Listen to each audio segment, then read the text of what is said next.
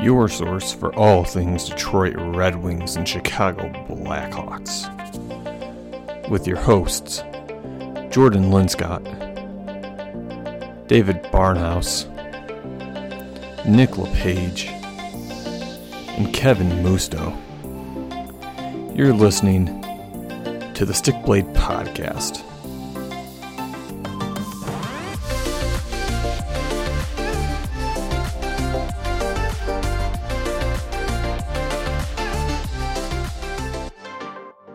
Good evening, ladies and gentlemen. You're listening to another edition of the Stickblade Podcast. It is the Detroit Red Wings and Chicago Blackhawks Red Rivals podcast. We cover all things Detroit Red Wings, all things Chicago Blackhawks, and just general news around the NHL. I'm your host tonight, Jordan Linscott, and I'll be joined by my co-hosts, David Barnhouse, Kevin Musto, and Nick LePage. On tonight's schedule, we have a lot of news to cover for the Red Wings, a, a little light on the uh, Blackhawks side, and then probably one of the biggest stories to come out of the NHL this season, aside from the Don Cherry incident last week. Um, so let's go ahead and just walk through the topics real quick. Uh, for the Red Wings, we're going to be talking about the possible rumor of them picking up Jesse Puljujarvi from Edmonton, uh, Robby Fabbri continuing to impress, and that trade still yielding points for the Red Wings. Uh, Luke Glendening coming back to the team, and also Moritz Seider getting his first AHL goal. Big step for him, and what is hopefully Detroit plenty more in the future. And then we move over to the Hawks side. We're going to be talking about Alec Regula being uh, basically a point per game player with the London Knights. Uh, Nick's going to talk about uh, Kris Versteeg a little bit, a guy that he was following for a bit, and then we're also going to talk about Kirby Dach being, I believe, it's the eighth highest point streak in the uh, NHL for rookies right now. And then finally, outside the uh, Red Wings and the Blackhawks, we're going to talk about Mike Babcock essentially being let go from the head coach position in Toronto, what that means for him, their team, and a rumor regarding him possibly being picked up by the Red Wings. Um, and then we'll do what we always do. We'll do our flash forward, our flashback, where we talk about the games of the week before and then the weeks coming up the next week. And then we're going to finish out this episode with basically a quarter season recap. We're going to talk about the teams where they stand in the standings, the good, the bad, just the straight up ugly. And then we'll close out with some fan mail. So, with that being said, let's go ahead and just jump right into this thing. So, first up, the Detroit Red Wings. Uh, rumors about them possibly picking up Jesse Puljujarvi from the Edmonton Oilers. Um, admittedly, I think this would be okay if the Red Wings could do it without giving up notable assets. Um, he's came out and said basically he wants to be with somebody else besides Edmonton if he's not going to be given, you know, pretty much prime time minutes with them, and they don't look to be doing that. So Edmonton's dealing kind of weak. If they can, if Detroit can pick him up for relatively cheap, I'd be okay with it. Otherwise, it's a hard pass for me. Uh, what do you think, David? Um, yeah, I mean, I agree. If we can get him without giving up any prospects or a lot of assets, I mean, we have a lot of future draft picks. If we can just give them like a little package deal of draft picks, I'd be fine with that. Um, I'd say like a second and third from this year, and maybe one for next year. So you, you yeah. trade a, you trade a second and third this year, and then a second or, or third next year. Yeah, like a second this year and a third next year, or vice versa. Just oh, okay, I got you. Sorry, I didn't say it right. See, like I wouldn't even pay that much for Puljujarvi. I don't believe in his ability. I think he's a very low IQ player. I don't think he can really keep up with the pace of the NHL. So for me, like the absolute max I would pay, I think is like a third round pick. And obviously Edmonton is setting a really high price point for him, so they wouldn't uh, they wouldn't bite on an offer like that. And I mean, I can get it because they drafted him fourth overall uh 3 mm-hmm. years ago. So like, yeah, he's in in their opinion, he's still worth a lot to them. But looking at his stats since he's been with them, it's not great. I mean, looking at the stats, uh his first season he played 28 games, had a goal and an assist. Second season, 65 games, 12 goals, 8 assists, and then um last year 46 and 4. Or 46 games, 4 goals, 5 assists. I mean, you just kind of mentioned it. I mean, it's it's basically one of these things where I think Edmonton is still stuck on the fact that Jesse Puljujarvi's value is high because they drafted him high, but his NHL yeah. sample size, like you guys mentioned, it's not anything where it looks like where you're looking at this kid and you're saying he's going to be a guaranteed top line or second line player. He hasn't shown that really at all based on anything we've seen. And I could see maybe Detroit giving up a third round pick for him that turns into a conditional second if Detroit maybe makes the playoffs. Maybe that's the sort of trade that they can make happen. But if it's a second as the lowest or higher, this is a hard pass. Yeah, and just to put things in perspective with Puljujärvi, he's 13th in scoring among his draft class, and Filip Hronek is right about to pass him. Filip Hronek, goat. He's Jesse is actually having a solid season in uh, the Liiga right now. He has 23 points in 21 games. So it's one of those things. It's very, it's a very intriguing piece to go after. Again, though, it's just he's not worth what Edmonton's asking for. So maybe with the relationship Ken Holland has with the Red Wings, they could work something out. But it's definitely if it's a reasonable price, it's definitely worth looking into from the Detroit Red Wings aspect. Yeah, I mean Puljujärvi has always looked good playing in Finland because it's just lower competition there, and the game is also played a lot slower. There's much playing on a larger ice surface, so he has more room to do things. It's just at the NHL level, I just don't think he can keep up with the pace. It would also. and I just- mean, go ahead, Nick. It, it, I'm just I was just gonna add a little quick tidbit. I mean, it would it would stay on pace of what Yzerman's trying to do right now, is acquire, you know, these former first round picks that you know maybe haven't gotten to express all that talent that they have. So this would just be another uh, little project Yzerman could work on, but we will see. I guess it has to be solved by December first, so we'll see from there. And his most recent project is working out quite nicely. Yeah, yes, it is. Say his uh, his most I guess recent project. Well, you just brought him up, Kevin. Uh, Robby Fabbri continuing to impress with the Detroit Red Wings, still putting up points on the board. As much as I didn't like the trade initially, this trade is aging very well already for the Red Wings. Which trade again? Uh, the Robby Fabbri trade. Oh, Robby Fabbri. Um, hang his jersey in the rafters already, man. Guys, guys got it. I'm just kidding. I mean, he's over a point a game right now. He's got Yeah, seven points in really six good. games. Yeah, he's been fantastic. He just needed he just needed a breath of fresh air. Yeah, that was exactly it. I mean, we always hear about these change of scenery trades, and sometimes they work, sometimes they don't. And in this case, it's definitely working. Maybe not for de la Rose, but uh, definitely for Fabbri. Yeah. And then Perlini hasn't been terrible. I mean, he shows up on the score sheet every so often. I think he's got what he got like one. I think he only has an assist in what ten games. I games. think So? so. Yeah, I said every so often. God. no, I know. I mean, that's Perlini for you though. Like, that's give, that's who he is. he'll give you mediocre. He'll give you mediocre nights, uh, probably majority of the nights, and then he'll go off on a ten game streak where you're just like, this dude's the best player in the NHL. And I just feel like Blashill's not the coach to get that out of him or a lot of guys. But apparently, from what I've been reading, our players really hated uh, Babcock. So We'll get to yeah, we'll definitely get to that later. Say we'll, we'll talk about Mike Babcock in a minute.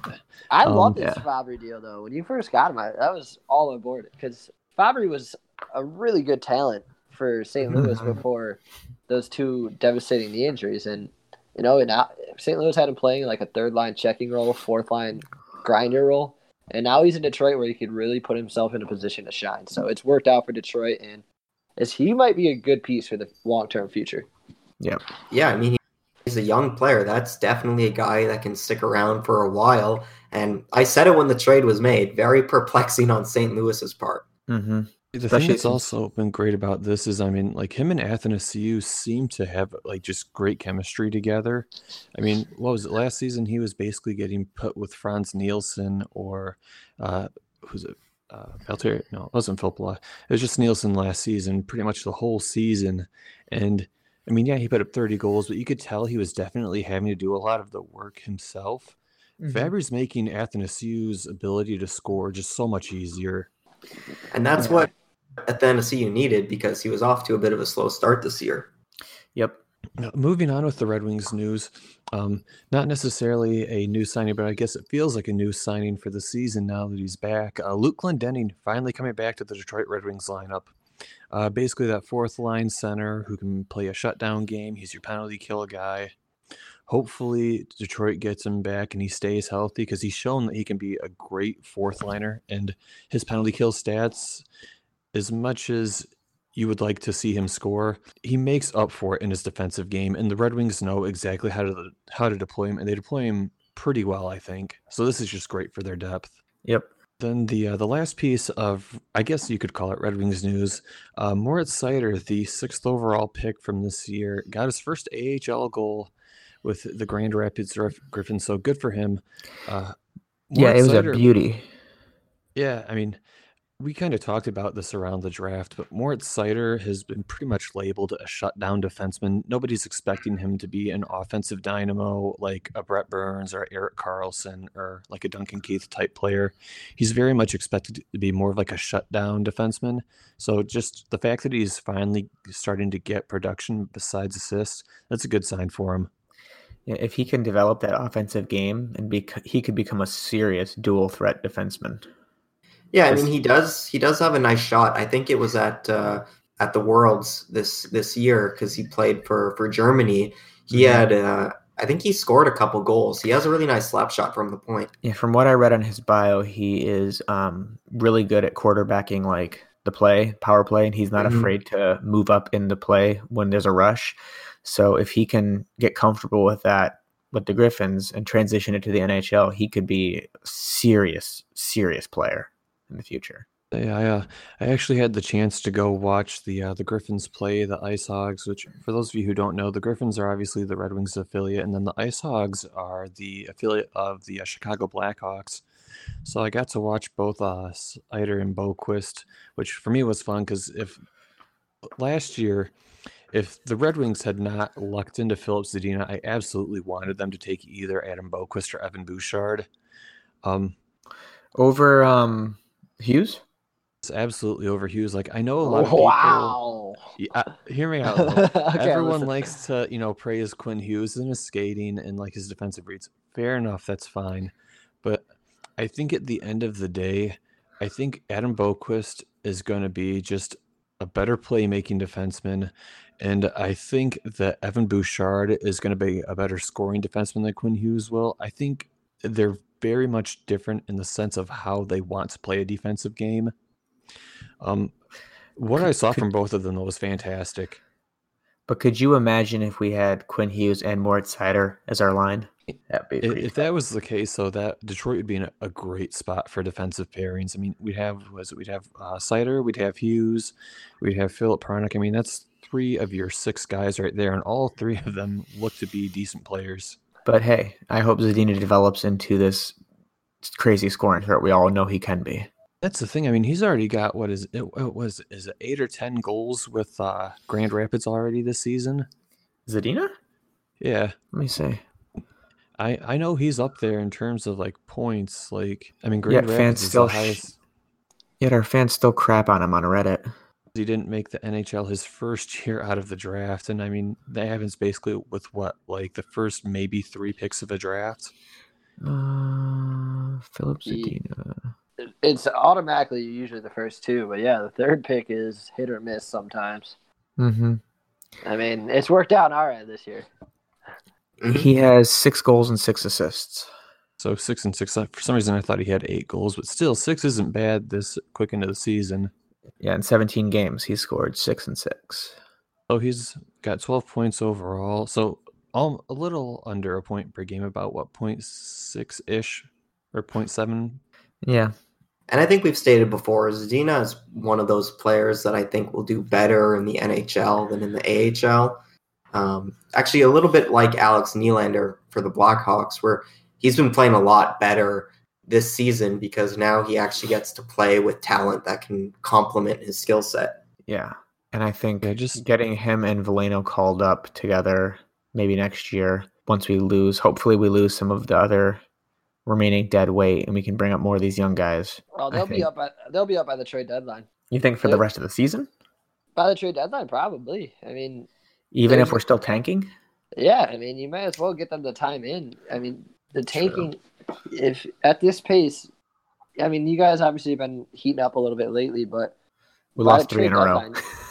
I, I, but all right, I wasn't here last week. I should, I, I should have said this last week. But there's, sorry, let me clear my throat.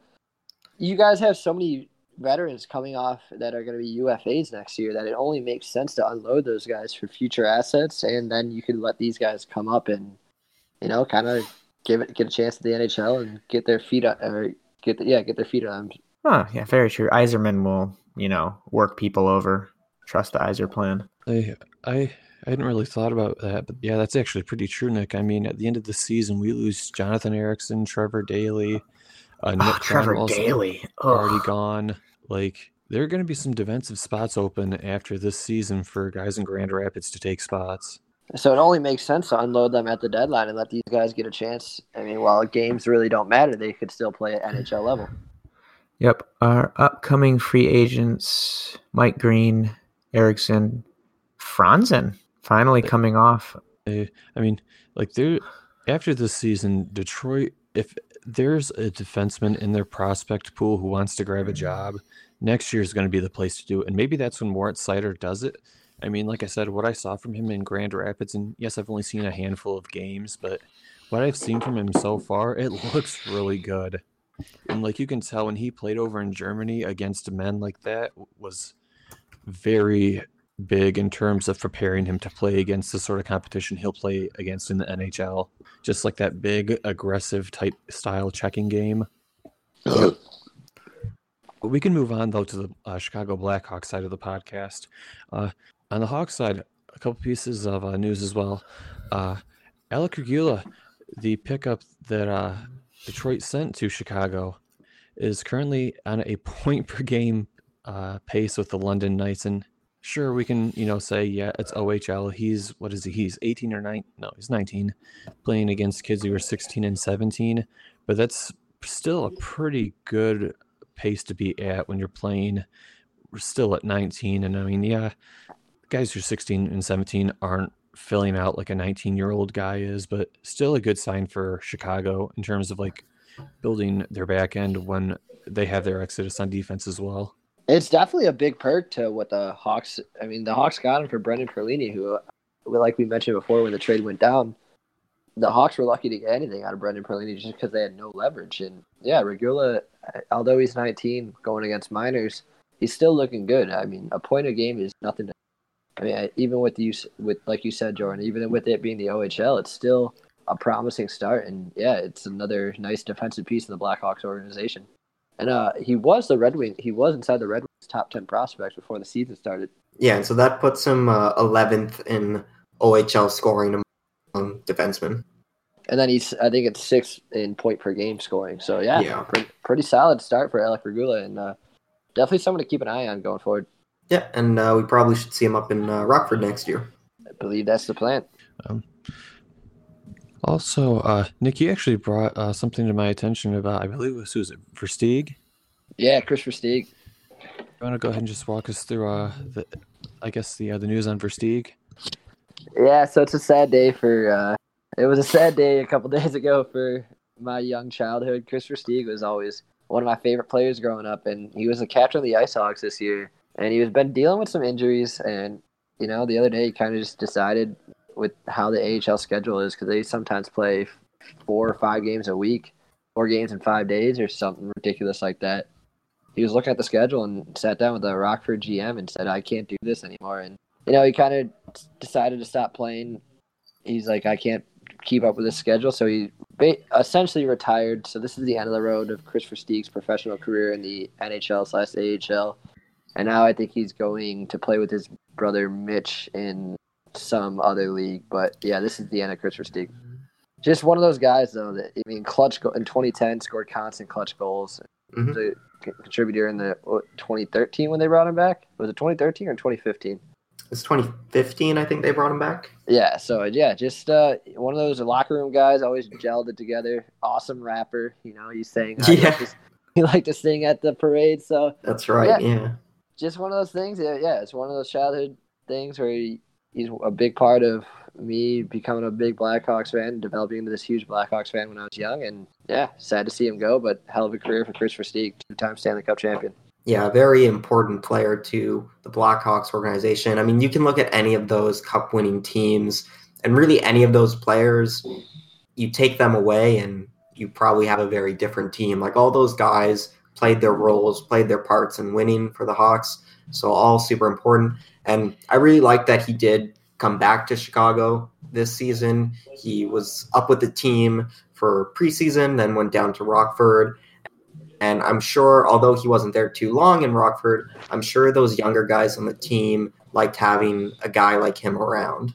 Yeah, they absolutely did. And again, it's not like Rockford was kind of like forcing him out. This was his decision to be done mm-hmm. with playing professional hockey. So, and it shows what the organization looked at him as. Just just to name him captain of the Rockford Ice Hogs this year, it showed where he stood Yeah. in this organization. So, yeah, hats off to Kris Versteeg. Hell of a career, and uh, yeah, what a uh, what a player. I mean, he wasn't a star player for the Blackhawks, but he always contributed to his role and came up when you needed him to. yeah, so best of luck to him, and we'll see what he does now. Like maybe he might, uh, you know, we'll see what kind of career he has after his playing career. Maybe he goes into coaching or something. I don't know what his plans are, but uh, yeah, all the best to Kris Versteeg. Yeah, and before we close out, it's funny you mentioned that, Kevin. He was actually talking about that. Uh, that coaching is one of his options that he's really considering, or being a commentator, which you could. I with his personality, I see Yeah. commentating fitting him really well. I could see that too. But yeah, so yeah, like like we said, congrats to Chris Stieg on a career, and best of luck going forward. Well, uh, since we're talking about somebody who's ending their career, how about we talk to, talk about a kid who's just starting his uh, Kirby Dach, Cool. still on his point streak. Uh, I believe he, he's eighth overall in points for rookies right now. Mhm. Uh, not bad for a kid who I think six for goals. Say not bad for a kid who got drafted this year and is playing on a team who he's being thrown against pretty decent competition. I mean, they're not just throwing him on the fourth and playing him against uh, like slower shutdown type guys. He's getting meaningful competition right now. Yeah, and a kid who many said was not NHL ready this year. Yeah, it's Kirby Dach. Been without a doubt a stud. He's he's. I think you like you said, Kevin. Not many where you're saying he's NHL ready. He's exceeded so much expectations, and even the limited minutes he's playing. I think he's playing like 14 minutes a night. He's taking advantage of every opportunity he's given, and that, that puts him in where he's at with the rookie scoring. And she's an unreal start for Kirby Dach in the limited minutes he's played. Yeah, and you know, I think I actually like that they've been sheltering him so far. Not that like he doesn't deserve to get more minutes, like he's definitely playing well and is a guy you would want to play more, but I like that they're kind of easing him into into things cuz he's still 18 and the NHL schedule is, you know, very brutal at times. So I, I like the way that they're handling his development. It is a bit similar to Andrei Svechnikov with Carolina last season, where he was kind of sheltered a bit, and now he's just exploding this season. I think we can see a similar thing happen with Kirby. So Kirby's been really impressive so far this season. I mean, he had uh, what was it? Was it two games ago where he had the two goal, one assist game? Yeah, I think so. Uh, Not bad. was that against the Sabres? I believe it was against the Sabres. Uh, I'm just double checking. Yeah, he had two goals against the Sabres. I mean, like this kid. I mean, for being 18 and being thrown into a league that's really just the cream of the crop in terms of competition.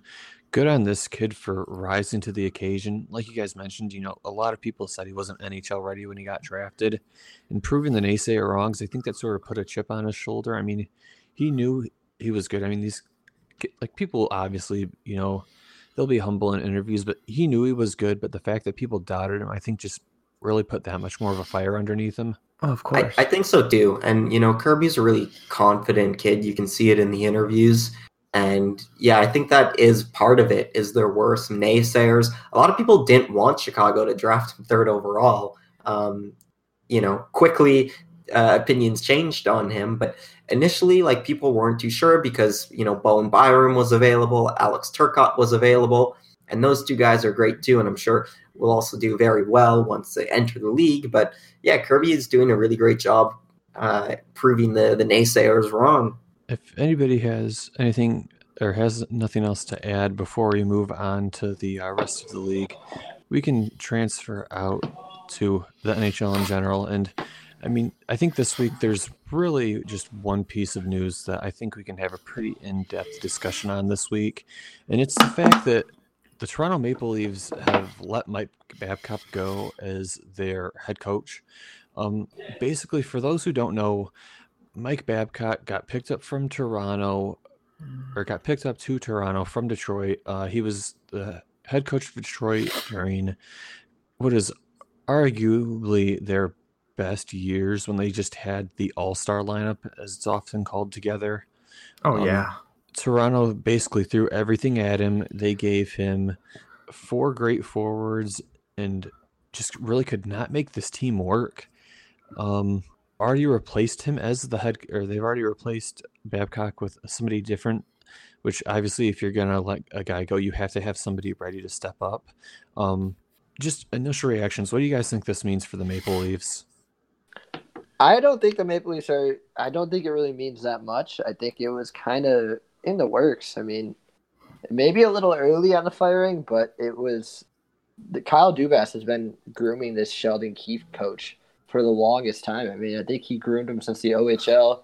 Then he was down the in the AHL this year, and it's kind of like the Jeremy Colliton situation. But Kyle Dubas is very high on Sheldon Keefe, and I think kind of it's Babcock lost the locker room. It seemed like players weren't really willing to go that extra mile for him, and yeah, this is the sign of new things to come. But I don't think it means that much. I think we'll see the Toronto Maple Leafs kind of thrive soon, and we'll see. Yeah, I think that's my what I'm thinking. Yeah, I was going to say the same thing. Is it does remind me a bit of Chicago last season, where you have a very prolific coach that gets fired at really about the same time as as Q got uh, let go last season, um, and then getting replaced with someone who has no NHL coaching experience, but um, having success in other leagues. It yeah, it happened with Colliton where he had his success in, in Sweden. Then Stan Bowman him, brought him to Rockford. He took a really bad Rockford team and got them to the playoffs. And it's similar here with uh, Sheldon Keefe, where he's been coaching the Marlies, and they've been the top AHL team for a few years now. Now, one thing that I've kind of uh, seen online brought up a little bit is like now you guys you guys said that you thought that this is a little, little bit uh, early of a firing. I in some ways agree, but in other ways I disagree. I think that Mike Babcock got just a little bit too long of a leash because of the success that he had in Detroit. But I think the problem is when you look at the success that he had in Detroit, right? He was given a team that was absolutely stacked that he didn't uh, build and that he didn't really develop. He basically got handed a great team. I mean, the core was already there when he got there of just that ridiculously talented group. And in some ways, I think that overinflated what he could be as a coach. Maybe maybe I'm wrong, but that's just how I see the situation personally. Mm-hmm. Yeah, and we have seen that too. Like he's had his his success with uh, Team Canada at the Olympics, but again, that's a very stacked roster he had to work with. Oh yeah, of course. I think I think that's kind of what Babcock's thrives off of too, though. Like you, you mentioned his success in Detroit, but it's with all veteran. It, was mostly veteran team, and I don't think Babcock really knows how to handle this these youth players because it's a whole different breed when you're handling these guys like Auston Matthews, William Nylander, Mitch Marner, and going back to like handling trying to handle uh, Lidstrom and Datsyuk and Zetterberg. It's just it's a different scenario. I don't think he was really ready or really understands how to handle these guys. Mm-hmm. Yeah, it is a little bit like uh, Coach Quenneville, where he was struggling a bit. I think when it came to playing the younger players, he was so attached to his core in his in his later tenure with the Hawks, where he was really just um, you know playing his veterans over his young guys, not really developing the younger players too well. Um, and a little bit different with Quenneville. I don't think you know people make there's a lot of claims that Babcock is a real asshole, and that was not the case with Quenneville. So a little bit different on those fronts, but I think it is a little bit of a similar situation. While we're I don't- talk, talking about Babcock, um, I want your guys' opinion on a rumor. Uh, there's been this rumor floating around that after the season, Detroit might try to pick up uh, Babcock again. What do you guys think of that rumor? Because I've got pretty strong feelings about it. Do I'll- not do it. They they're not going to do it. Um, I think he served his time here. He did well, but towards the end of his tenure, um, they weren't retooling; they were trying to build for playoffs, and that wasn't what we were supposed to do. You need to like give in to the rebuild. Um, but Yzerman's not going to bring him back. There's no way. I don't think it's completely off the table, only because Detroit is in a situation where they do need to replace their head coach, and a guy like Babcock has a pedigree, despite what you may think about it, and if you know those numbers are inflated or whatnot, he does have a pedigree, and Detroit does need to replace uh, Blashill. So, so I don't think it's off the table. I also don't think it's likely, but uh, I think I can see why there's rumors floating around right now. I just wouldn't do it. Like I said, I, I could see it too. I mean, there was even Hawks fans saying the Hawks should fire Colliton immediately right now and bring in Babcock. And Oh boy, As, as Oh, much as I was hard, as much as I was hard on Colliton, I even say no to that. I think I just think Babcock's. Yes, he's had success, but I think he's overrated as well. I mean, the last nine seasons, he's made it to the second round twice of the playoffs, and that's including missing the playoffs one season. So, seven of the last nine seasons, he's either lost in the first round or didn't make the playoffs. And going back to like what I said before with the Maple Leafs, the Leafs are or the Red Wings are in this young phase, and there's really going to be no veterans around that are really going to want to listen to him. So there, it, it's going to be just putting themselves in a weird scenario, and I don't think it's a match made for them. Steve Yzerman, if you're listening to this podcast, for the love of God, don't pick up Mike Babcock. I I got downvoted to hell on Reddit for it, but I can already see if he gets brought in, I could see him having humongous problems, particularly with players like Athanasiou or like Larkin, guys who very much like to adapt to plays on the fly. And I don't want to say not play systems, but guys who will sometimes read a play as it's developing and make a decision on their own that the coach may not have agreed with. I can see that creating a huge rift between Babcock and uh, the current young guys that Detroit has. Yeah, and I, I agree with that. I mean, the Red Wings are a team that are young and they are rebuilding, so they're only going to get younger with the new talent they, they bring in. And as we saw in Toronto, Babcock is not very good with handling young talent, so I don't think it would be a good fit. But I do wonder now where does uh, where does Mike Babcock go? Does he sign? Does he start next season, or does he wait it out, see if he can get a role with Seattle? Um, it'll be interesting to follow. I think actually Seattle could be an interesting decision because I mean, like you think about it, right? Seattle's going to have a a completely new roster that's never played before. They never had a mm-hmm. coach to set like a locker room tone. Like they could use Mike Babcock as that guy who sets the tone for that room. I think it's a perfect fit, and I think Babcock could, you know, wait out next season, not not coaching because he is still getting paid Oh, for yeah. I think the next three years, right? Bank. He's making bank still. He doesn't have to work. Yeah.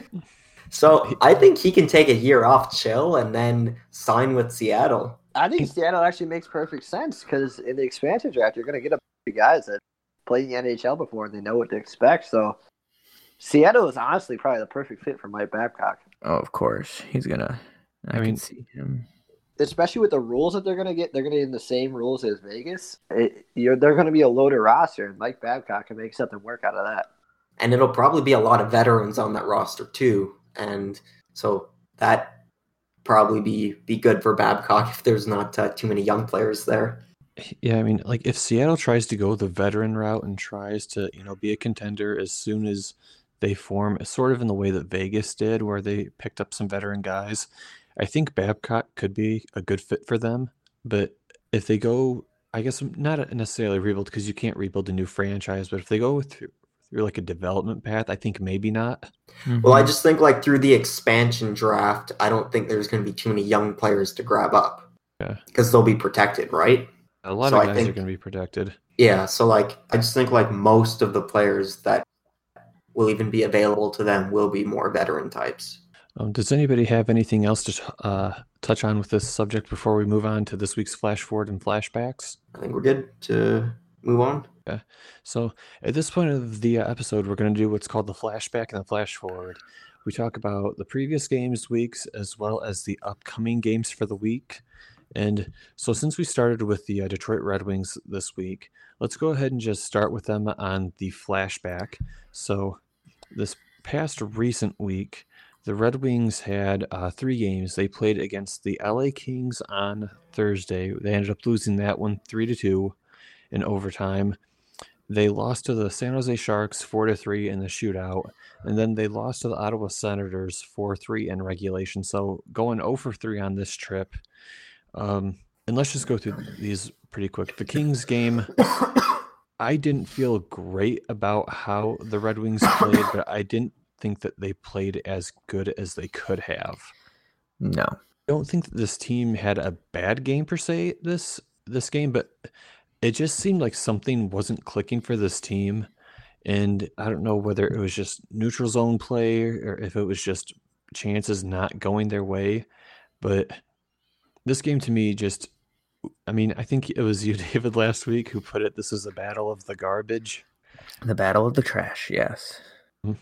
That's what it was. It Really, that's what it was. Um, just a quick recap of the uh, scoreboard. Uh, Tyler Bertuzzi got both of the team's goals. Anthony Mantha got two of the assists, and Dylan Larkin got an assist. So basically, the top line, like they've been all season, lights out, just putting up good numbers. Um, the next game on the schedule, the San Jose Sharks, they lost 4 3 in the shootout. Uh, this one I thought was a much better performance overall from the Red Wings. I thought they did a better chance of generating shots. They did a better chance or a better job of generating offense from their back end. This one I thought the Wings should have won. Mm-hmm. The uh, final game of the week that they had, they uh, lost the Ottawa Senators in regulation four to three.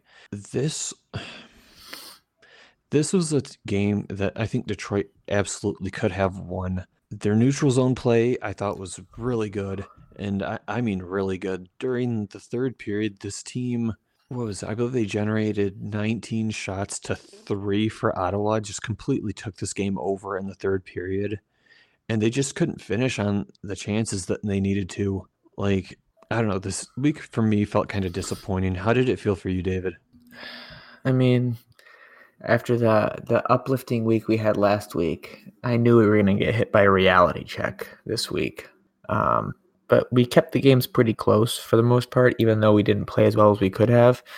Um, but hey, we're back to being um, the projected number one pick, so I'll I'll take that. But we're winning right now, three to two. Say we are winning right now, three two against the Blue Jackets. But the Blue Jackets had the uh, the talent exodus at the end of the season, so it's not like we're playing against a team from last year. Um, I don't know how to view this last week. I mean, I thought the Kings game was winnable. I thought the Senators game was winnable, and yes, all three of the games this week either went to overtime or were decided by one goal, which is a good sign. Means the games were close, a lot better than earlier in the season. We were getting blown out by four or five goals. Um, I like this that we're turning upwards against these teams.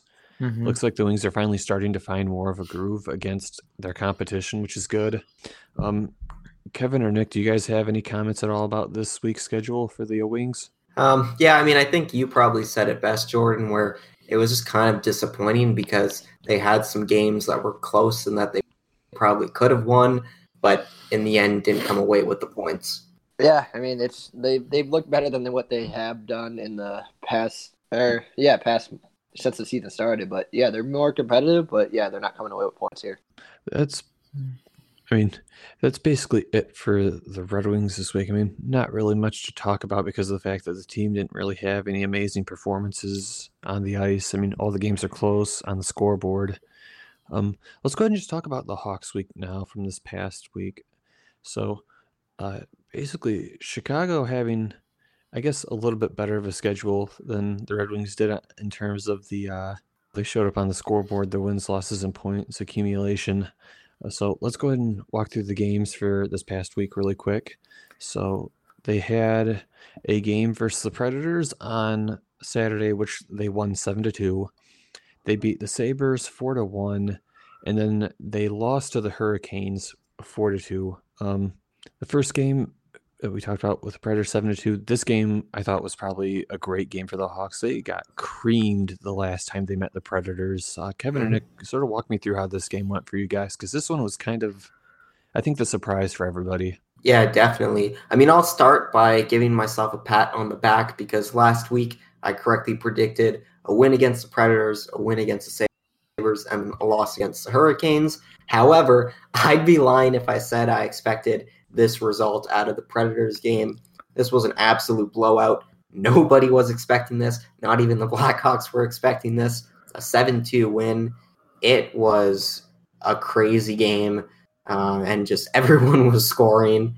And Robin Lehner was incredible. I think the um, I think Nashville actually had more shots on net in this game, if I recall correctly. Uh, so Yeah, we'll have to double did. check. Yeah, they did, huh? Yeah, so yeah, Lehner just played really well, and it was uh, a really good offensive game for the Hawks for sure. That's yeah. I mean, it was not expected. Seven to two against a team like Nashville is just unreal. It's actually karma for uh, Robin or not Robin Lehner, Pekka For Rinne. Rene, yeah, your favorite player. Yeah, yeah, absolutely, well known. But uh, yeah, Pekka Rinne is saying the last time we played him was one of the easiest games of his career. Well, Pekka had this one, seven to Yeah, two, chased him out. Seven to two on twenty four shots. In it, what a game for the Blackhawks! It was. It just looked like every time I looked at the TV, they were putting the puck in the net. So, what uh, a unreal start to the week, and could not be happier with that game against the Predators. Uh, the next game on the Hawks schedule, they played against the Sabres and they won four to one. Uh, keeping just sort of the like early scoring uh, game that they had from the Predators early on. Uh, walk me through this one. The Kirby Dach game. Uh, yeah, pretty much. Uh, the Blackhawks, yeah, they uh, started. They scored the first four goals of the game, so it was just. It looked like it, it, they just kind of got away with. Or no, not the first. It, it, was the Blackhawks game from the start of it. They just looked unreal. Kirby Dach had the first two goals of the game. Uh, kind of had. He showed a little Patrick Kanan on that game with two backhand goals. Backhanders, yeah. Yeah, and a little some silky moves too. It was just uh you know, it was kind of his coming out party that game. He he's been on a nice roll, but that game really showed Kir- what Kirby Dach's potential looks like and what he could do with the puck on his stick. Yeah, and it was unfortunate because right at the end of the game, as it was winding down, uh, Colliton sent Kane out there with Dach, and Kane was looking for for Dach to get him the the hat trick, and he uh, almost got the third goal off another backhand, but uh, unfortunately uh, didn't didn't get it. But uh, yeah, almost a hat trick for Kirby Dach. It was a great game for him for sure. Eh, absolutely a great game for Kirby Dach. I was just laughing too with Kirby or with Patrick Kane in the post game scrum that he was kind of he was saying like, yeah, I probably passed out passed up on a couple goals trying to get the kid the hat trick. But Yeah. it, it- it was just the Blackhawks are having fun lately, and yeah, they are having fun. There's they good. were just yeah, they were just trying to feed Kane, or feed Dach and let the kid shine. Yeah, there's good chemistry in that locker room right now. I don't know if you saw there was a tweet from uh, Robin Lehner um, because uh, Alex Nylander is staying with his family, and so Lehner recorded a video of uh, Nylander playing with his kids, and uh, Lehner's kids were just like jumping all over him, and they were having a good time. And uh, then Adam Boqvist responded to the tweet and he was laughing and then robin lehner was like watch out you're next so there's just some good uh, chemistry going on with the team right now And maybe Lehner hinting at a future extension. Ooh. he's definitely happy here so Yeah. I, think all hawks fans can unanimously agree that we would love to have him extended And we can uh, talk about the last game of the Hawks week. This one, not the win for you guys, but not a terrible game. You guys lost 4 2 to the Carolina Hurricanes. Uh, I think pretty much all of us were unanimous with this one last week when we thought this Mhm. one was going to be a loss. Uh, Peter Mrazek, the previous goaltender for, uh, weirdly enough, the Detroit Yeah. Red Wings and the Philadelphia Flyers, putting up, what is, I believe, almost a 9 4 save percentage against you guys. Basically, just brick walled you guys. Um, go ahead and just walk me through this one a little bit. So It- oh go ahead nick yeah, so I mean, it was basically 50 minutes of dead hockey for the Yeah. Blackhawks. The Carolina Hurricanes kind of, uh, you know, just demolished them for the first 50 minutes, and then the Blackhawks showed signs of life. To find it was like eight minutes remaining. The Blackhawks came out, scored two quick goals, and a minute. Yeah, and 30 Gustafsson seconds. scored, then Murphy scored, and it was like all of a sudden, wait, can we tie this one up? Yeah, a minute and 30 seconds, two goals. And yeah, so it was a 3 2 game. And the Blackhawks had a power play, and Toews had a good opportunity right after that. So, you know, is this game I like just because if this was a month ago, the Blackhawks lose this game 6 to 0 because they give up, maybe 6 to 1. But this, the way this locker room is, they're gonna battle back. They're gonna fight. They're having fun. They're gonna go the extra mile for each other. And the way they fought back and try to get in this game, it was something to note and some, a completely different culture change for the Blackhawks since a month ago. What I will say though is that a game like this really proves that the power play needs some work because when you score those two quick goals and all of a sudden it's 3-2 and you can tie the game and the Hawks go on a power play and then don't convert, uh, that's not very good. That's a situation where you need to tie up the game. And so I think it's quite evident that they need to rework the power play. Yeah, the power play absolutely needs some work. The penalty kill is actually shaped up, and the power play is the only thing that's really slacking, which is kind of the opposite of last year. Yeah. So, uh, but I mean, well, I'll get more into it as we talk about the quarter of the season. But yeah, uh, one of those things. And the Kane and Aho incident was kind of interesting, just because Kane seen himself in a the similar situation in 2015 where he broke his collarbone. Aho gave him a little cross check when he didn't have the puck and went flying in the boards, and luckily he avoided injury. But then after the game, or with three seconds left, Kane got a 10 game 10 minute misconduct because he went at Aho and Toews went at after after Teravainen. So a nice little scrum to end the game. So, do you guys have any closing thoughts before we move on to the flash forward for this week? I think that's it. So now let's go ahead and do a little bit of a flash forward this week. Uh, during the flash forward, we look at each team's schedule for this upcoming week, and we sort of just break down the games and how we think that they're going to pan out, and basically how we think everything will go down. So since we're already talking about the Hawks, let's go ahead and just stay on them. Uh, the Hawks are actually playing against the Tampa Bay Lightning as we speak. The score is Mhm. currently 0 0. Um, then on Saturday, they're going to be playing against the Dallas Stars at Dallas. And then they're coming back to Chicago to play against the Stars again at home. So they're playing Dallas twice this week, and then they're playing Tampa Bay right now. Um, what do you guys think goes down with the Lightning game right now? Because we're still scoreless right now. No one's put themselves on the board yet. Yeah, I haven't been. I don't have the game on in the background or anything, so I have no clue what each team even looks like right now. So I'm, I'm not really sure about this one because the Lightning, I believe, are missing Kucherov, so that definitely helps the Hawks. But then I think the Hawks they scratched, they healthy scratched uh, Kubalik, so they're actually running seven defensemen today, uh, which is a little bizarre. So I don't really know how this one is going to play out, to be honest. I'm gonna go with a win, no Kucherov, uh, and then they got Curtis McElhinney starting between the pipes for Tampa Bay. So I'm gonna say the Hawks come one. It's gonna be a close battle, but I think the Hawks win. I'll uh, I'll join you in predicting a Hawks win, mostly just because I want to see it. I think because, uh, like you were saying, with um, the backup goalie between the pipes, I think the Blackhawks, with the energy they have right now, could squeak out a win. I, I think I pretty much agree. I think the Hawks will win this one. I think it's going to be close for sure. That's not going to be a blowout like the Nashville game at all. Yeah, And then the other two games, I mean, it's going to be a mirror in terms of the games, but we'll walk through each one.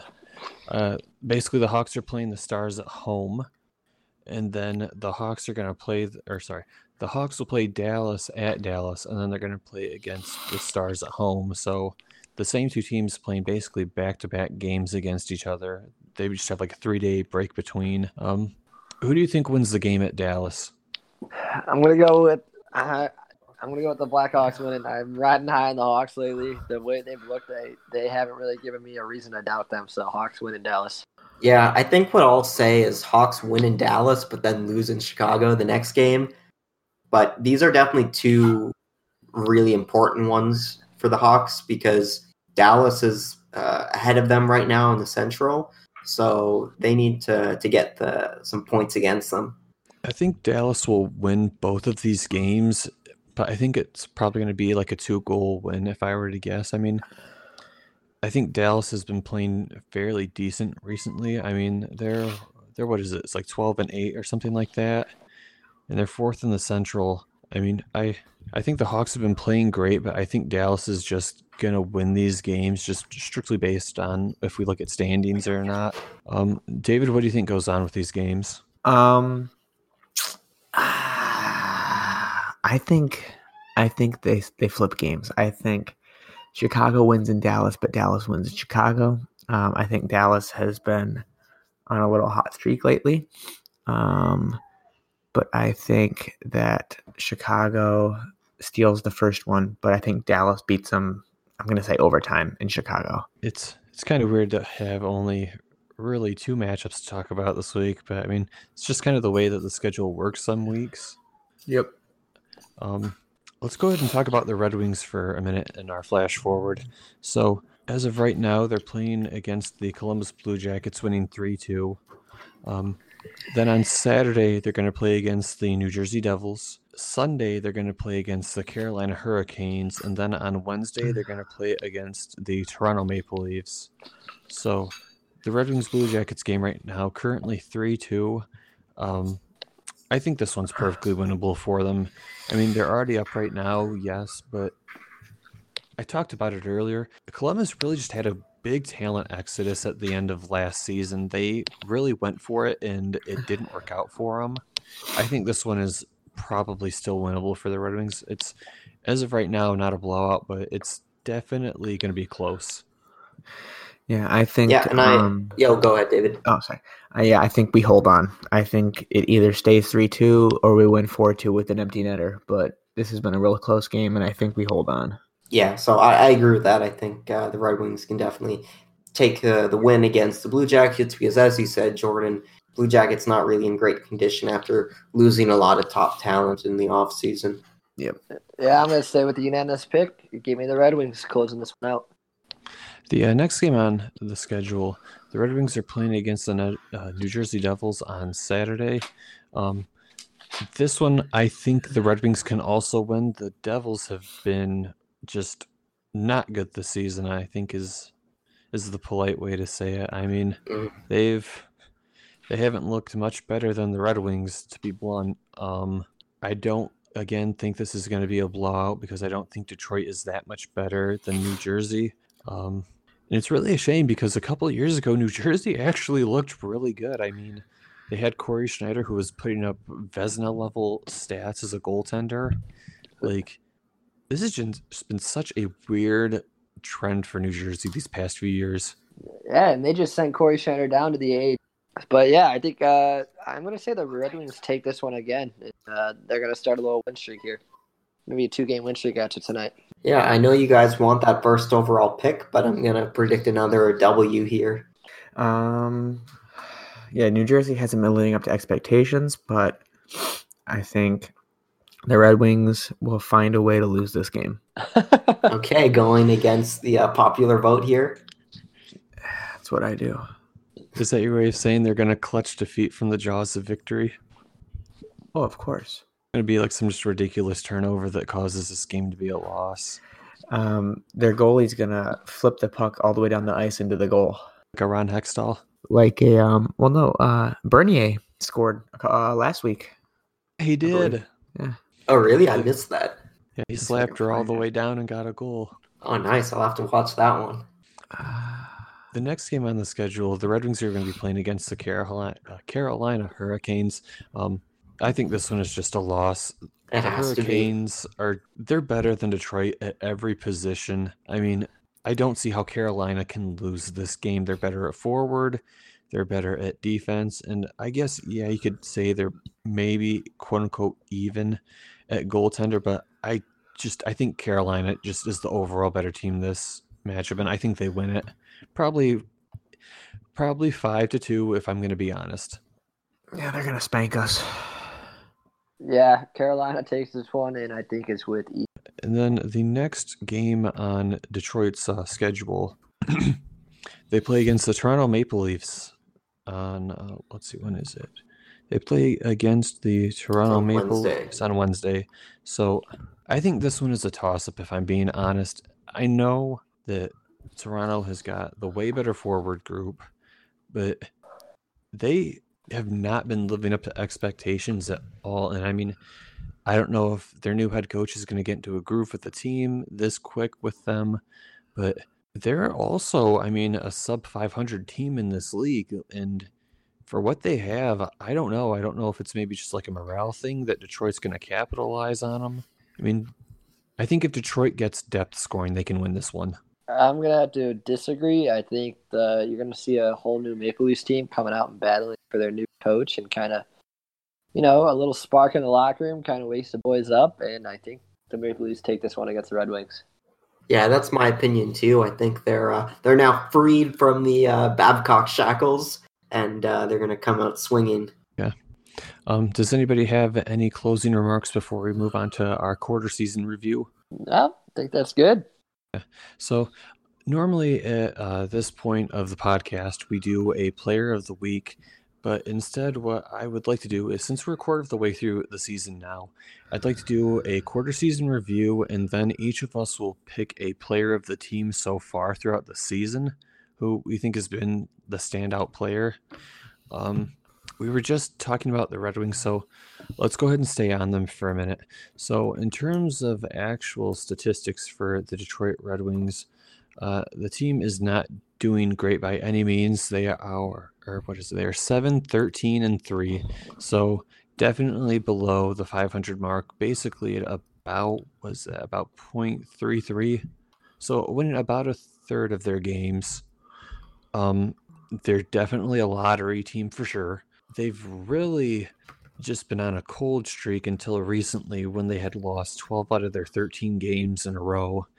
And aside from the top team or top line, until recently, they haven't really had much depth scoring either. So that's, I guess, a quick overview of what the team has looked like. Um, David, what are your impressions of the team so far? I mean, before we started this season, we knew um, it was not going to be a playoff bound season. We knew we're still rebuilding. We have Yzerman coming in as the new GM, so he's going to institute his ideas and plans. Um, it's going kind of as I expected. Yes, we're going to get some wins. We're going to look really good at times because our young guys are really good. But for the most part, we're going to struggle because they need to grow, they need to develop, they need to gel. And uh, as we've talked before, I don't think Blashill is the coach to lead us back to the promised land. So I think his time is numbered. His days are numbered. I, think me and you were both pretty much of the same opinion when the season started. I mean, neither of us really saw this team as a playoff team by any stretch. We know we're rebuilding. We know that we're not going to be really in the mix for playoffs by any stretch. Um, I'll admit though, I did not expect this team to be on that bad of a losing streak this early into the season. Uh, last season it started kind of rough as well, but not that rough. Yeah, I think the one plus that we have with Blashill is that he's really great with our young players because he coached them in Grand Rapids and he's coaching them again. Like, um, we can credit him with the growth of Mantha, with Larkin, with all those guys. Um, so I think that's his one plus, which is why his job might be safe. But at the same time, I feel like he is not the coach to lead us back to the cup. And I think that's pretty fair. You know, I'm like credits where credit where it's credits due. You know, Jeff Blashill has done a great job of getting Anthony Mantha to reach his potential, of getting Dylan Larkin to play a great game. Um, I do still think there's work to be done with Athanasiou's defensive game for sure. We all wanted him to turn into a centerman, but just that hasn't panned out. And sometimes players just don't become what you want them to. That's sort of the game at this point.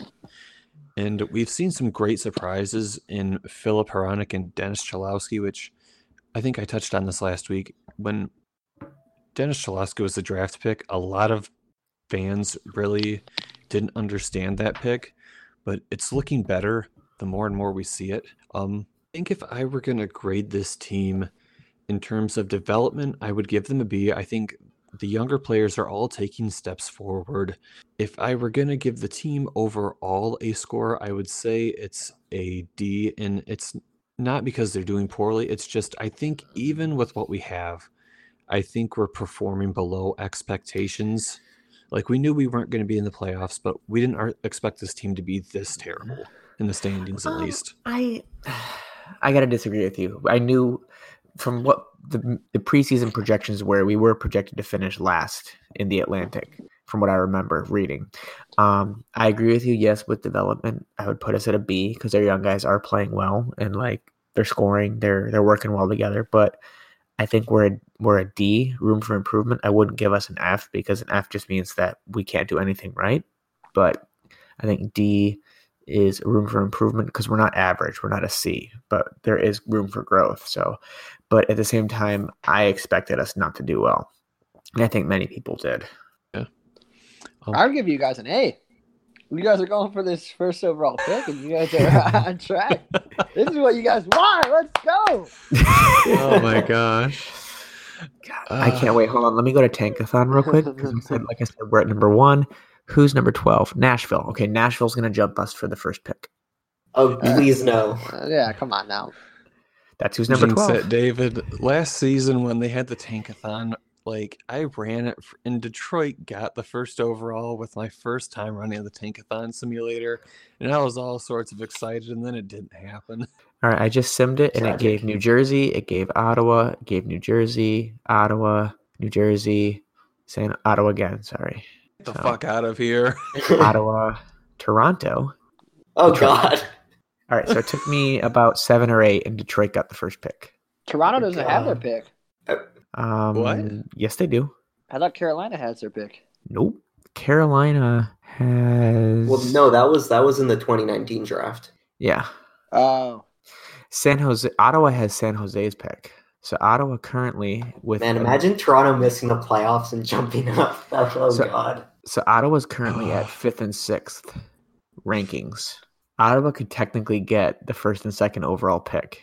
That would be amazing if they did. I think you mean terrible. I would not be mad if that happened. I would, I would that, that would actually be a great redemption story for them. Fuck their redemption Gosh. story. You know, I, I want to see the Red Wings get the first overall pick. We're like one of the only teams right now who is in the middle of a rebuild who didn't resort to tanking when we could have like seriously just gotten assets for players. That's fair. So first overall to the Wings, and then second and third to Ottawa.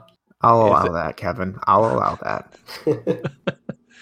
Um, but seriously, Kevin and Nick, you guys are on the outside of the organization compared to uh, me and David. What do you guys grade the Wings at in terms of where they're at right now in the season? on a real note, uh, well, what was it? You lost twelve or thirteen. That's pretty embarrassing. You know, you kind of want to at least show signs of life. But again, your goal is to go for a high draft spot while also improving your future your future assets in the process, and that's what Steve Yzerman's kind of doing. Robby Fabbri trade and uh, Brendan Perlini, which obviously his numbers aren't really showing, but you know it's it's showing signs that he's working to improve the future of this roster. If I had to be real, I'd say like a C based off team play, but also the way Yzerman's kind of preparing for the future. I think uh, he's doing a good job in preparing maybe a high draft pick this offseason. And I mean, fingers crossed. Um, over the summer at the World Junior Showcase, effing Joe Veleno or Joe fucking Valeno uh, was line mates with Lafreniere, so they know each other. There Tells you him to do what Eric Lindros and say, I won't play for any other team but Detroit. And also, Kirby Dach was on their line, so maybe No, no, uh, uh No. hands off. No. we trade you guys this No. amazing big-bodied defenseman named Jonathan Ericsson no. Oh, and a, and a We fifth already- pick. We already got one of those named Brent Per- Seabrook, so we're all right. yeah. But Uh, but listen, he's Swedish. it's not gonna happen. Yzerman would just keep grilling Kirby Dach about smoking weed. Yeah. He'd retire. He's like, yeah, Kirby would end his career. I can't take it anymore. He offered me a joint. I didn't know if I should take it. He's like, hey man, do you want this? Do you want it? But I think he yeah. I posts think, like a head Nick. no, no, no. Go ahead, Jordan. Sorry. I was just gonna say somebody should post like a joking picture of like Steve Yzerman with Kirby Dach, and Kirby Dach should say, "I did not smoke weed with Steve Yzerman." I did not smoke weed with that GM. As Yzerman's eyes are just super bloodshot. He's like, what?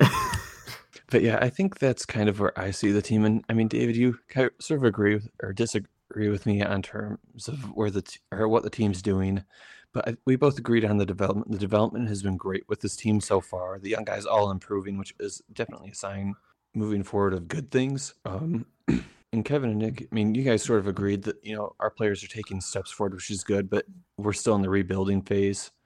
Um, if you guys could give our team a grade for the season, what would you guys give it? Rusty, uh, like I said, I, I, I was kind of going to do it before we uh, joking around, but I'd say like a C. Yeah, I'd probably agree with that. I think it's a team that, as we've said, is rebuilding, and they're basically they've got veterans that they're kind of waiting to offload, waiting for their deals to expire, and in the meantime, they are picking up newer, younger players, and eventually those veterans will be off the books, and they can really just focus on on those younger players going forward. Yeah. So, I mean, mixed reactions in terms of overall how the team's doing, but I think everyone agrees the development's good.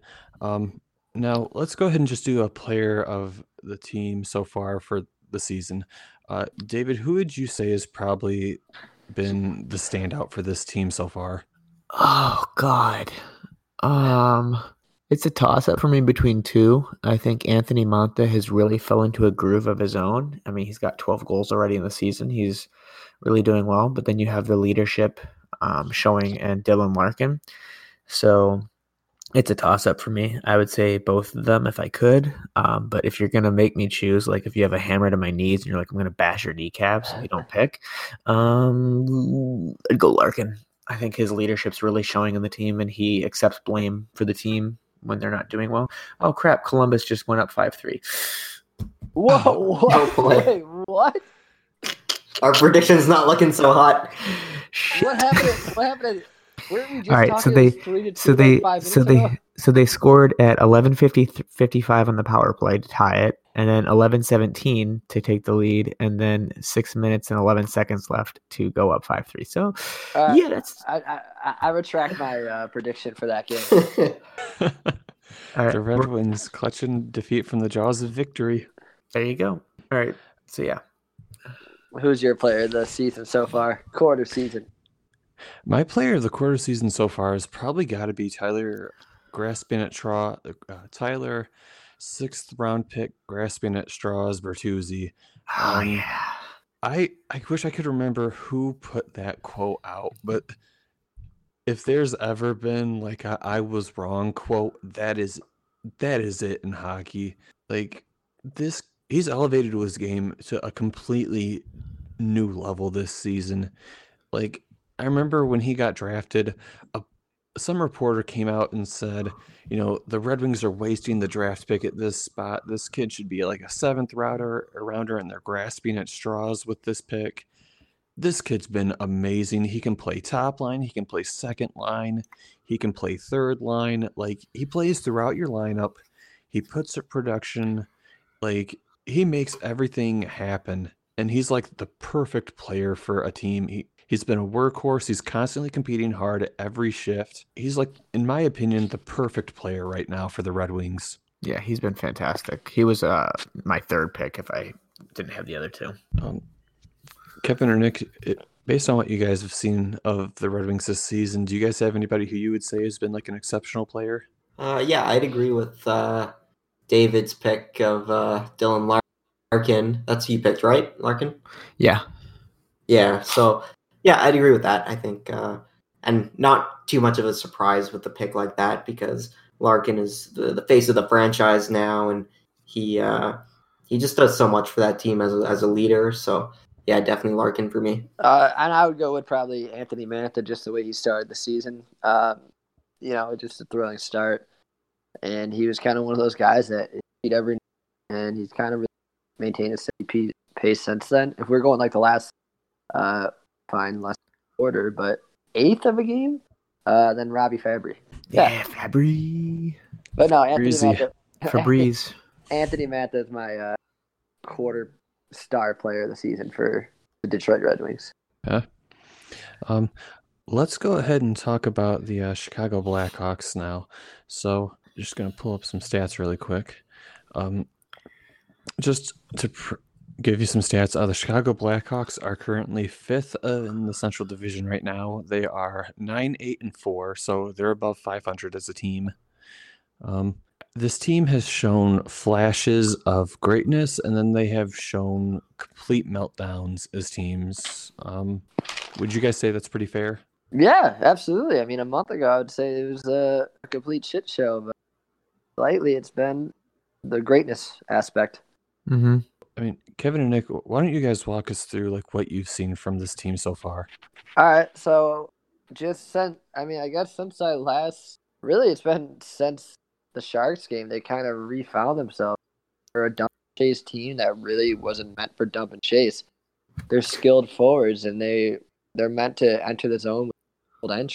And that's really how they've addressed uh, adjusted since November started. They're six two, and they really started to found their recognize who they are and found their they want to play like and what they're meant to do. And this has been a completely different team. They're getting scoring from all lines, help from their defense. I mean, the first 17 games, their D men had three total goals. In the last four, they've had six goals. So it's just a whole new team that we really see of October. They've just been on an unreal pace and it's kind of hard to keep up with, but this is a playoff team we've seen lately, and it's uh, it's very exciting times in Chicago lately. Yeah, I think as Nick said, this is a team that can make the playoffs, and they had that turnaround. That there was that they started the season pretty poorly, then they had that really abysmal game against the Sharks, and supposedly one of the higher ups um, had a conversation with Jeremy Colliton, told him he needed to change things up, go back to the way um, to the systems they were playing last year. So they did that. They kind of um, reverted back to to things before, and it started working again, starting as soon as that Canucks game. And it's been good ever since. Um, obviously, they haven't won all their games. You know, no one is asking them to win every single game, but they have been playing very well overall. And we mentioned it earlier in the episode. Uh, there's good chemistry in that locker room. These guys are really getting along, and I think they all they're all having fun playing hockey right now. They all believe in the system. They believe in each other. We've seen that there's been instances of instances of them standing up for each other and fighting for each other. This is a team that I think can really battle and, and work their way up uh, to, to fighting for a playoff spot.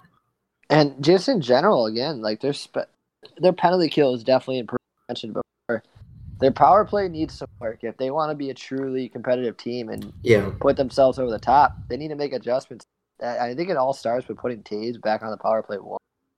They need to start. They need to stop worrying about having depth throughout these two units and just kind of load up one unit. That way, you know, you're throwing out your because realistically, your power play unit's going to be out there a minute and a half at a minute and a half is probably what they're going to be out there for the two minute power play. So I think throwing Toews and Gustafsson back on the power play one, you could see some what they kind of did on the power play last year. And Yeah. I, I, I want I want to see Kirby Dach put at least one of the power play units. 'cause- That's what I was gonna say. Yeah. yeah, he's starting he's starting to show uh, confidence and with confidence to in, influence the confidence in these guys. Put them on a on a chance to score. I think Kirby Dach at least on power play too. It and just boosts his confidence even more, and you can get more production out of him. Yeah, Kirby Dach definitely needs to be on the power play. I don't see why someone like Andrew Shaw would be there over him. I think Dach has proven that he is quite capable of scoring goals, and I think he would definitely inject a lot into the power play lineup. Absolutely. Yeah, so if you guys are going to give the uh, the Blackhawks organization a grade based on development and a grade based on team play, what grades would you guys give them? I would give them a B plus. Yeah, I'd agree with I'd agree with the B plus. I mean, the you would you would never imagine with the slow start they had to start the year where they would be two points back from a wild card spot right now. You know, they they all the tell it always is is if you're in a playoff spot by Thanksgiving, you're going to make the playoffs in the NHL, and the Blackhawks are right there. So, uh, two points back, and they're they got point chance to take four points against the Stars this coming upcoming weekend, and it's going to be a big four points. Um, so in terms of development, would you guys also give them a B based on how you're seeing the players who you're looking to see progression taken out or progression happen, uh, progress? I would actually give them an A in that sense. Yeah, for development, I'd go higher for sure. Just it's kind of Colliton's actually shown. I know I ranted about him literally at the beginning of this month, but he's shown he knows how to handle these young guys. Uh, Alex Nylander, they gave him a healthy scratch and kind of he woke up after that. Uh, Kirby Dach again is just is thriving in the opportunities he's given, and then Adam Boqvist, while he was up with the organization or with the NHL team, he just shined when he was given a chance. So when it comes to and Dominik Kubalik, I know they kind of healthy scratch him tonight, but he's great in chances too. So I would based off uh, developing these young guys, I think the Blackhawks are doing as good of a job as any team could. So at this point in the season, who would you both say has probably been your player of the team so far? Yeah, for me, the the best Blackhawks player of the season so far is Robin Lehner. He's been absolutely incredible this season. He's making a really good case as to why he should get that long term extension in Chicago and why he's the uh, starter of the future for the team. He's just been playing incredible hockey. He, I think he'll definitely be in in uh, Vezina contention again, and that's not to take away from Crawford. Crawford's also been really great recently, but Robin Lehner is the guy going forward.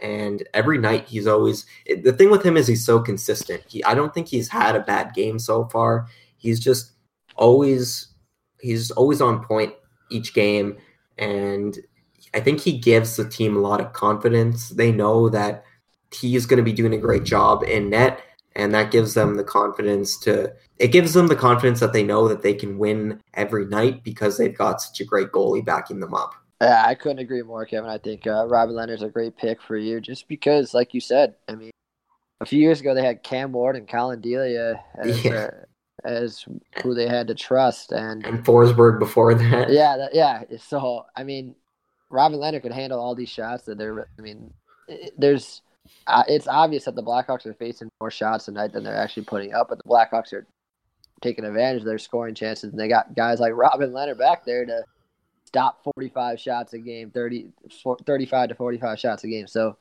this is a confident team, and it's all because of number 40 back there between the pipes. But if I had to go my player of the week, I say, or not player of the week, player of the quarter season. Yeah, I, it's kind of hard not to say Patrick Kane. I mean, Mhm.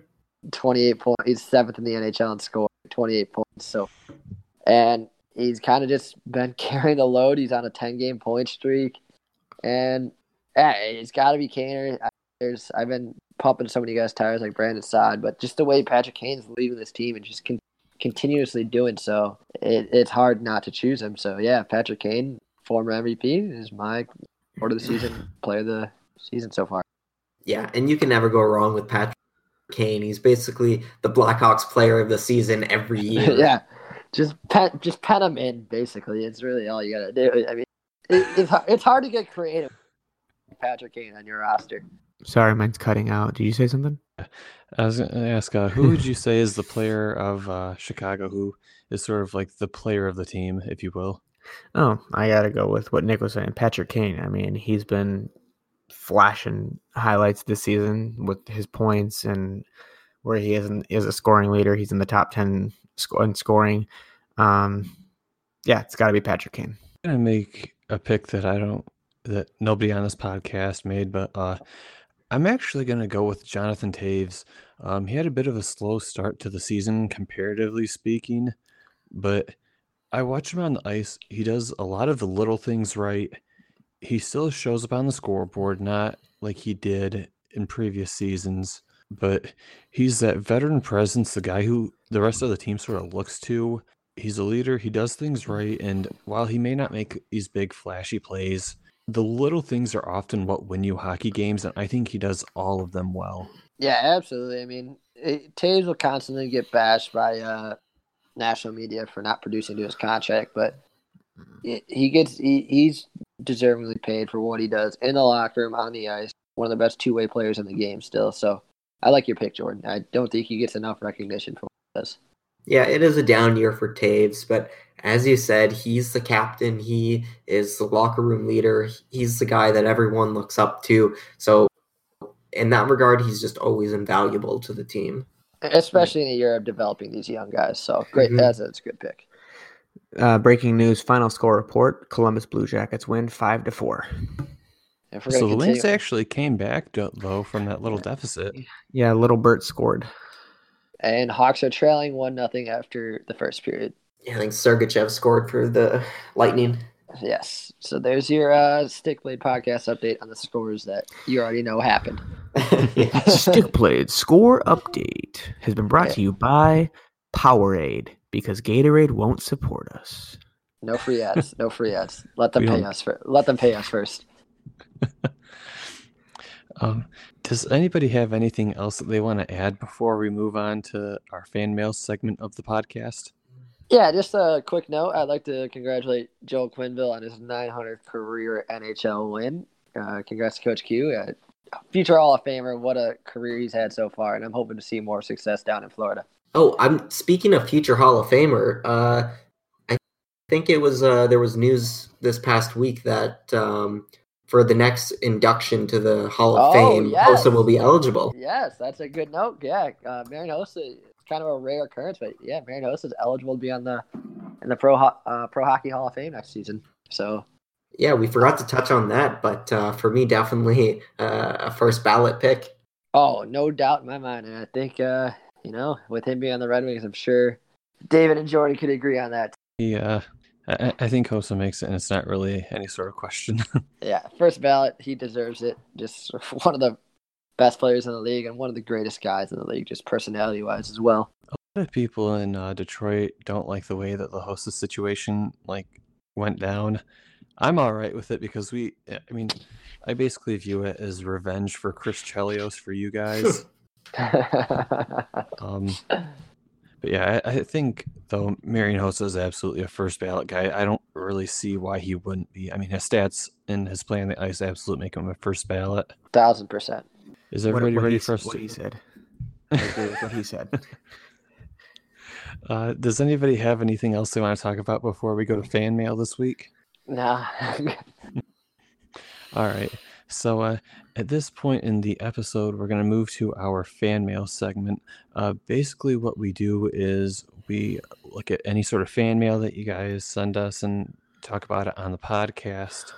Um, we collect it from either the email address, we try to collect it from Twitter, or in this case now, uh, I actually posted our podcast on Reddit. So we're officially uh, on Reddit posting, so hopefully picking up a little bit of uh, fan interaction that way. And the first week, and I've already gotten a little bit of it. So um, we've got a question. Well, I guess questions and comments that I can read out for us. So let me just pull them up real quick. There is a comment on the Reddit page.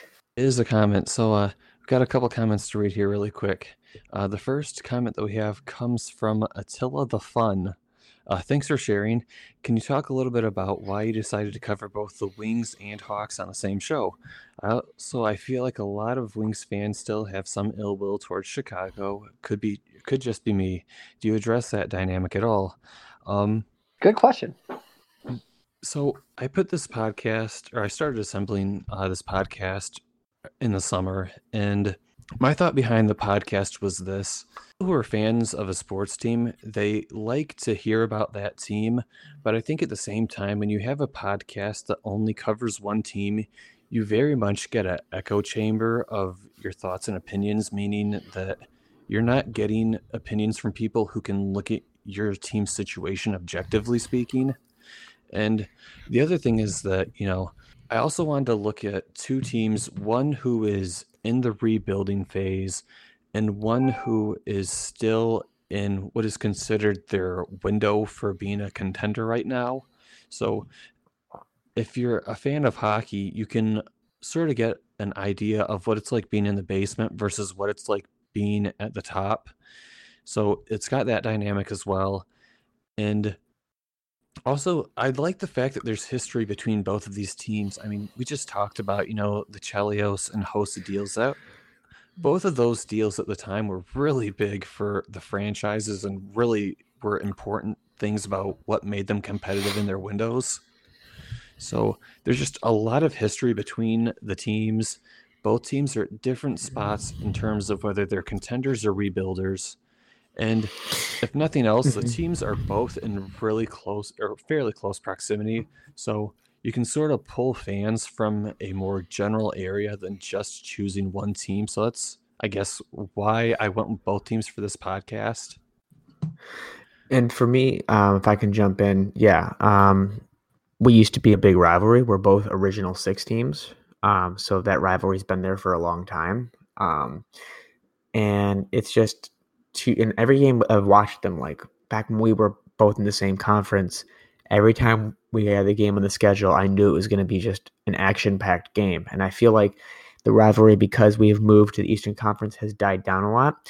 But there are other podcasts like everywhere where you have um, hosts that are fans of different teams, like a very big soccer podcast that I listen to, Men in Blazers.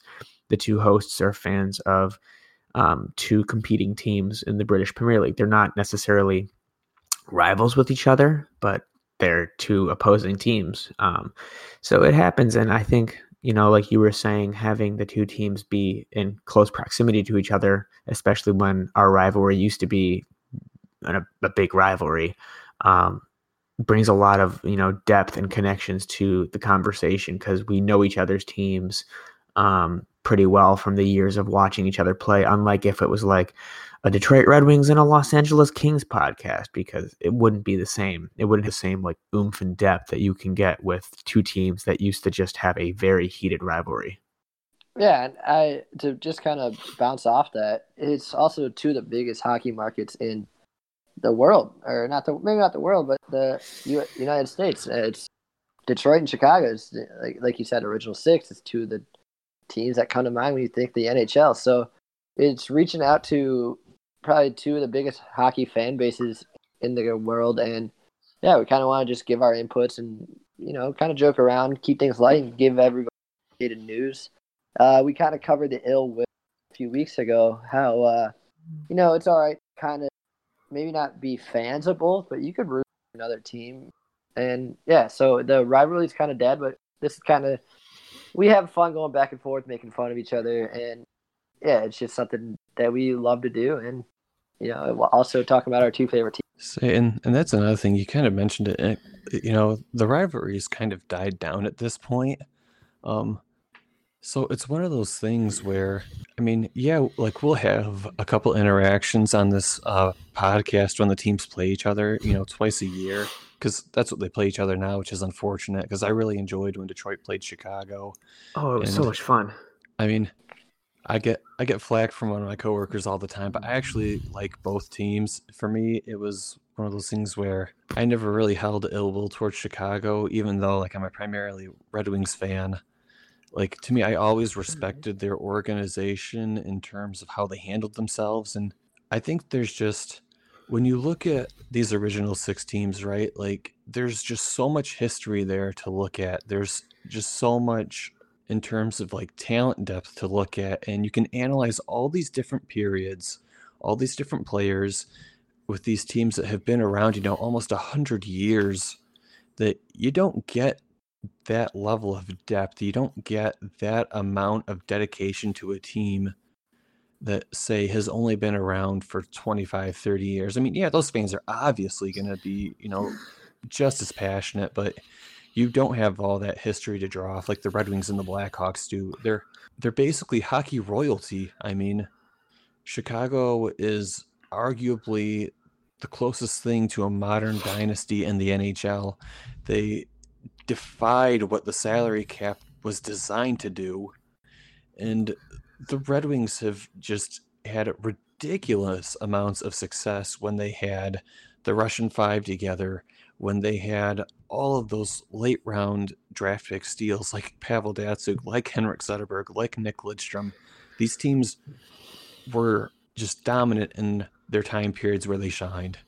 And I think that's kind of fun to talk about because they were good at different time periods. Yeah, and it also, I mean, we also got bright spots for our future. Uh, you know, so we're hoping that one day we could actually uh, both thrive on this podcast and talk about happy times rather than one team start to succeed. So uh, yeah, we're hoping more comes out of it.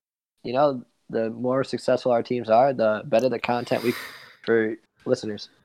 Yeah, and I think like we've been talking about, the rivalry used to be like very, very heated. And I think one of my favorite parts of the rivalry was was Chris Chelios. I mean, you guys had Chelios; he was a legend for you guys, and he always just talked so much shit about Detroit, voicing about how much he didn't like us, how we were overrated. And then we're like, oh, let's trade for Chelios, and he's like, okay, yeah, cool. and he jumps ship. He waves his no trade clause, jumps ship here, and like his best years were behind him, but coming here, it revitalized him. Like he played really well for a couple years here, so it was nice, you know, having that fun rivalry and like bringing him over here to where like we hated him, he hated us, and then he came here and he loved us, and you guys hated him. Well, not you didn't hate him, but we make fun. There's a lot of Chicago fans that make fun of his spray tan still, but oh yeah, Oh my gosh. freaking love Chelly. But, but that, yeah, was, that's that was a good question. yeah, that is. I really enjoyed that question. That's actually a great question, one we haven't really talked about on the podcast all that much. So uh, thank you for that one. That one's good. And then the other uh, comment that we have to read out from Reddit comes from Ranger Overdose. It says, like, it says uh, good luck with the podcast, but I have nothing of value to add besides fuck the Red Wings. I can get behind that one. I have my something to add. Fuck you. and that bot, your freaking bot. Yeah. The bot hurts worst So than him. say, so say you, say so say we all. Fuck the Red Wings. The bot hurts more. That just shows the uh, uh, the personality of the city of Chicago right there. Just hey, good luck, but fuck you too. You know what, Chicago? I got one thing to say to you. I love your pizza and I love your hot dogs. Never change. Way to take that road. Hey, my Uh. grandparents lived in Chicago most of my life. That was like my second home. So that's why I love the Cubbies. Oh man. But, but thank you for uh for the good wishes. I appreciate it. Um that's it in terms of Reddit. I didn't see anything on Twitter unfortunately, so that's pretty much going to be it for the uh fan mail segment this week. But I really liked uh like the question. So if you're listening, thank you Attila the Fun for the question. Uh feel free to give us another one next week. I'm going to try to start posting our podcasts in the uh, respective subreddits each week from now on. Sort of try to develop a uh, a template thread that we can post for fans to start engaging with. Um, but if nobody has anything else to add, I think that's pretty much going to be it for tonight's episode. We've talked a lot about a couple of different things with the league. Um, the quarter season review was something that we've been sort of talking about and thinking about for the past couple of weeks. So if nobody has anything else to add, we can go ahead and close out tonight's episode. So yeah, I think that's a wrap for the week. as always, we'd like to thank you guys for listening to the uh, podcast. If you ever want to give us any sort of fan mail, suggestions, rude comments like the fuck you uh, Red Wings, you can always either find us on Twitter, and our Twitter handle is at StickBladePod. You can either find us there, or you can either find us at our email address. The email address is stickbladepodcast at gmail.com. And then we're also starting to post uh, threads on Twitter. So if you want to message us, message us there. Um, like what you heard, though, feel free to give us a follow on either SoundCloud or iTunes, whichever is your podcast platform of choice.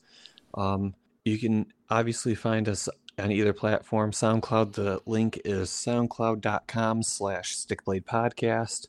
Um, I can't remember the exact Apple iTunes one off the top of my head, but we usually posted it on our Twitter or in the uh, episode thread on Reddit. So either way, whichever way you like to get your podcasts, you can find us on those platforms.